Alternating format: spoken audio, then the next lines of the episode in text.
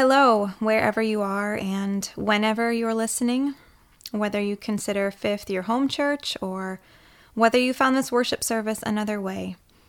Would you join me in prayer? Creator God, we come to you today asking you to speak. We are weary, we are anxious, we are bored, we are disoriented. We are frustrated, and we need a word of grace from you. Teach us to trust you in new ways. Send your Spirit upon us, and allow the peace of Christ to rule in our hearts this day and all days. Amen. This is now the sixth Sunday of Lent and the start of Holy Week, where we begin to journey toward the crucifixion and the resurrection of Jesus. If you attended the Ash Wednesday service at Fifth, you'll remember the words spoken to you when the ashes were imposed. Remember, you are dust, and to dust you shall return. Little did most of us know on Ash Wednesday that very soon the whole world would be reminded of our frailty, how fragile our bodies are, how fragile our institutions and societies are, how close we all are, at any moment really, to returning to the dust. This is the real state of our world as we enter Holy Week. Just as Jesus was made incarnate to a particular people at a particular time, we believe that God still comes to our particularity that the Holy Spirit speaks to us exactly where and who we are. That the Word of God has something to say to our context right here, right now. If that weren't true, we wouldn't write new sermons every week or pray new prayers. But we believe that the promises of God that were true yesterday are still true today, and that the Word of God will not return void. In his book, Rejoicing in Lament, theologian and Western Seminary professor Todd Billings writes this When worship expresses only victory, it can unintentionally suggest that the broken and the lonely and the hurting have no place here. The message can be if you want to fit in, first get your emotions in order so that you can be positive, and then go to worship. But the Psalms help show us that bottling up or trying to fix those emotions ourselves is not the right way. I believe it's not an accident that God led our church to spend the season of Lent in the book of Psalms, the prayer book of the Bible, which contains the full spectrum of human emotions, from rejoicing and gratitude to despair and terror to rage and vengeance. The Psalms are a reminder to us that we are allowed to bring our full selves to God, no matter how much contradiction clashes within us, no matter how much confusion or ambivalence or yearning or fear we hold. And here's why God is not surprised, and God can handle it. God is not surprised by what you're feeling and thinking. And God is big enough to absorb whatever you're tossing out. God is also not surprised by the state of the world. We may feel very caught off guard right now, but God isn't caught off guard. We are nearing the end of this sermon series called Christ with Us, where we've engaged the Psalms to explore the ways that Christ meets us in every situation, in every emotion. Christ meets us in every circumstance because he is fully God, always present, all powerful, promising to be with us always, even to the end of the world, by his Spirit. And Christ meets us with solidarity in every circumstance because he is fully human. And he understands what it's like to live on this earth as a person who is susceptible to all the hardship the world can bring. Today you heard Psalm 31, in which King David cried out to God to shelter him from his enemies who were pursuing him. The backdrop of this psalm is that his own son, Absalom, wanted to kill his father David in order to usurp the throne in Jerusalem. You can read more about that story in the book of 2 Samuel if you'd like. Here's what David says to God Because of all my enemies, I am the utter contempt of my neighbors, and an object of dread to my closest friends. Those who see me on the street flee from me. I am forgotten as though I were dead. I have become like broken pottery. For I hear many whispering, terror on every side. They conspire against me and plot to take my life. David, called a man after God's own heart, was hunted at various times throughout his whole life. Some in our world know what it's like to be hunted too, and maybe you are one of those people. The organization Open Doors USA reported that in 2018, one in nine Christians worldwide were persecuted for their faith, including over 4,000 people who were martyred. Verse 21 of this psalm says, Praise be to the Lord, for he showed me the wonders of his love when I was in a city under siege. The United Nations reported that in 2018, 70.8 million people were forcibly displaced from their homes due to persecution, conflict, violence, or human rights violations. There are many in our world who know what it's like to be in a city under siege. And those people aren't just out there. There are members of our church who know what it's like to be displaced from their homes or persecuted. It's the story of every refugee that we receive. And there are others who've experienced the terror of their lives being threatened, certainly in our wider community and, and very likely in our church.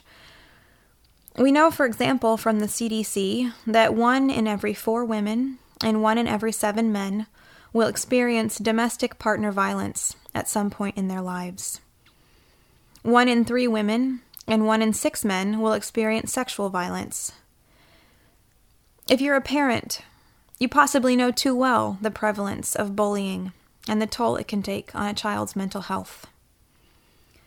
There are countless ways that we experience tangible and intangible threats every day in our world. And of course, this aggressive new virus merely adds to the list. It's okay to be honest about these things. The Bible certainly is. In his book Dark Night of the Soul, St. John of the Cross, a 16th century priest and mystic, says this For the truth is that the feelings we receive from our devotional life are the least of its benefits. The invisible and unfelt grace of God is much greater, and it is beyond our comprehension.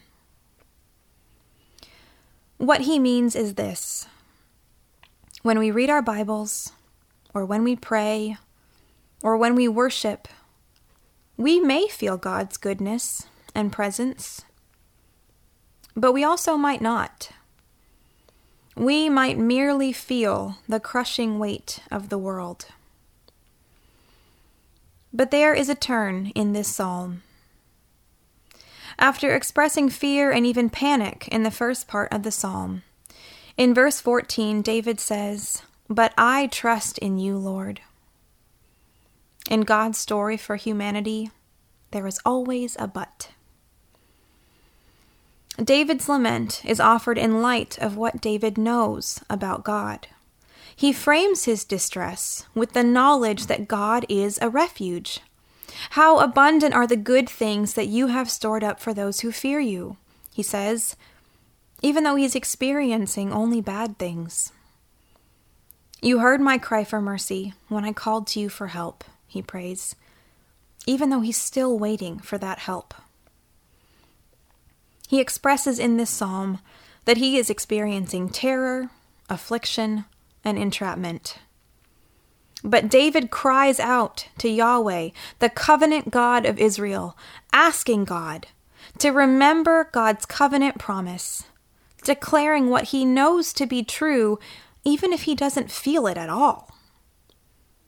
David doesn't deny what he feels, but he views what he feels through the lens of what he believes, which is that God will not forget him. The great Anglican theologian N.T. Wright said in a recent Time magazine piece The point of lament, woven thus into the fabric of the biblical tradition, is not just that it's an outlet for our frustration, sorrow, loneliness, and sheer inability to understand what's happening or why. The mystery of the biblical story is that God also laments. Today is Palm Sunday, also known as Passion Sunday. We remember Jesus' triumphal entry into Jerusalem, cheered on by a crowd who implored him, Hosanna, which means save us, only to be betrayed days later, given over to the crowds whose cries were no longer asking Jesus to save them, but were imploring Pontius Pilate to crucify him.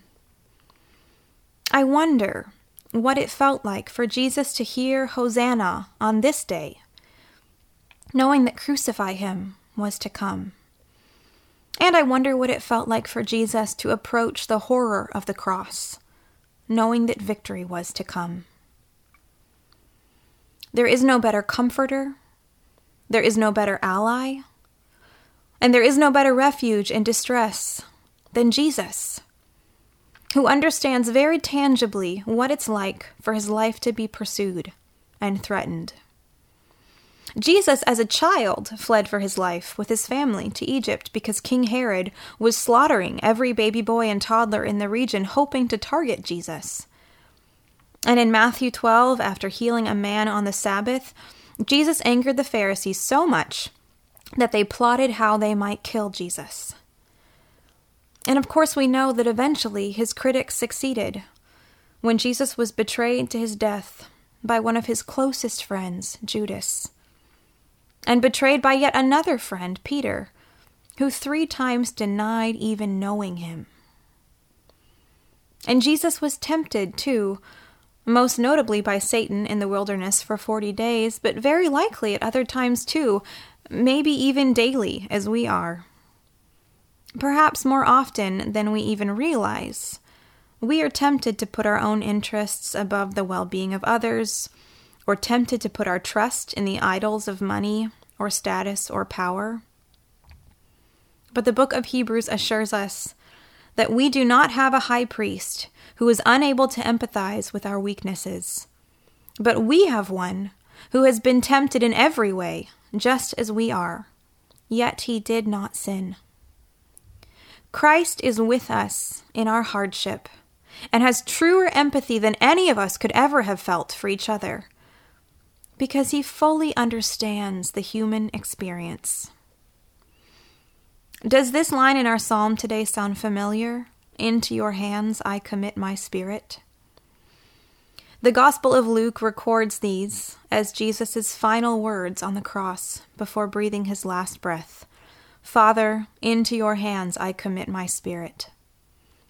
Some have speculated that Jesus didn't merely quote that line from the psalm, but actually recited the entirety of Psalm 31 upon the cross, which isn't unlikely given that ancient Jews memorized huge amounts of scripture.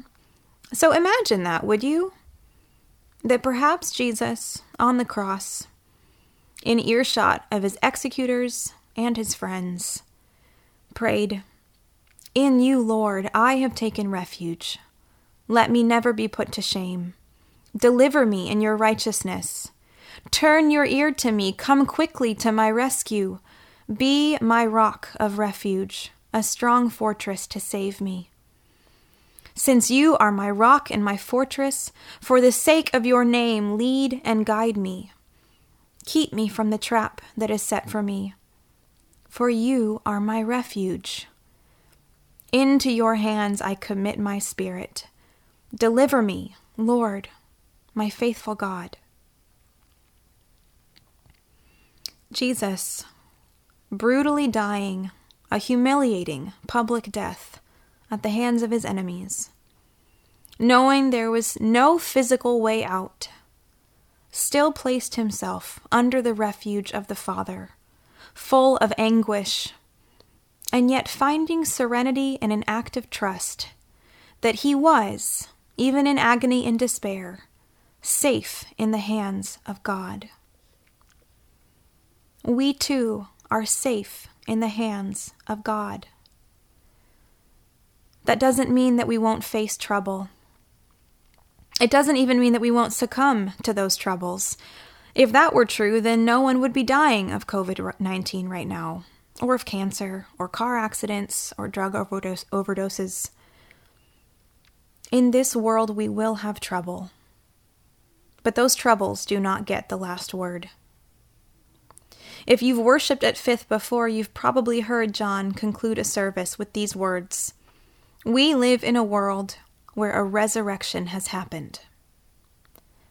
The resurrection of Jesus Christ is the last word. St. Augustine, in writing on the book of Psalms, says this The resurrection of my Lord being known, and my own being promised me, my love, having been brought out of the straits of fear, walks abroad in continuance into the expanse of liberty.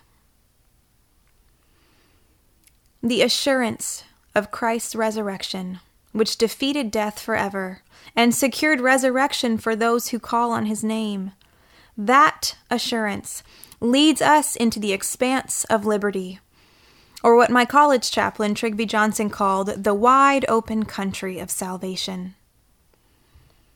King David says the same thing in verse 8 you have not given me into the hands of the enemy, but have set my feet in a spacious place. Psalm 31 implores us to commit our lives into God's hands, even when we're surrounded by enemies, even when we are drained of hope, even when sorrow and defeat seem inevitable. It implores us to commit our lives into God's trustworthy hands even in the hour of our death, which is what Jesus did on the cross. How can it be that at his hour of deepest fear and entrapment, David declares, But I trust in you, Lord. I say, You are my God. My times are in your hands. How can it be that we might say, I trust you, Lord, when terrible things happen all the time to people all over the world, or to people in our families, or to us. The Heidelberg Catechism offers some insight about what it means to place ourselves in the refuge of God's hands.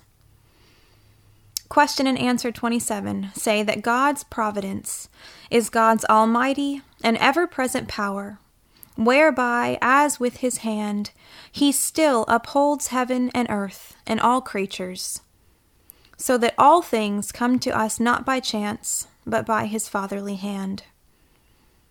And here is question 28 What does it benefit us to know that God has created all things and still upholds them by his providence? Here's the answer. We can be patient in adversity, thankful in prosperity. And with a view to the future, we can have a firm confidence in our faithful God and Father, that no creature shall separate us from His love, for all creatures are so completely in His hand that without His will they cannot so much as move. In verse 16, David asks God, let your face shine on your servant. Save me in your unfailing love. That word, love, in Hebrew, is hesed, loving kindness, faithfulness, covenantal love. When I attended the Bast Preaching Festival at Western Seminary a few years ago, I heard the keynote speaker, Dr. Frank A. Thomas, call Hesed love that props up the universe. Though our eyes grow weak with sorrow, the psalm says, though our strength fails because of our afflictions, we have been promised love that props up the universe, love in whom all things hold together, love whose face shines upon us, love that hears our cry for mercy when we call to God for help, love that raises the dead to life. Hear this clearly. If you are ever in peril, tangible or intangible, if you are ever in jeopardy, physical or unseen, know that your life is in God's hands. And no matter how dark the night or how near the enemies, Jesus is a trustworthy companion.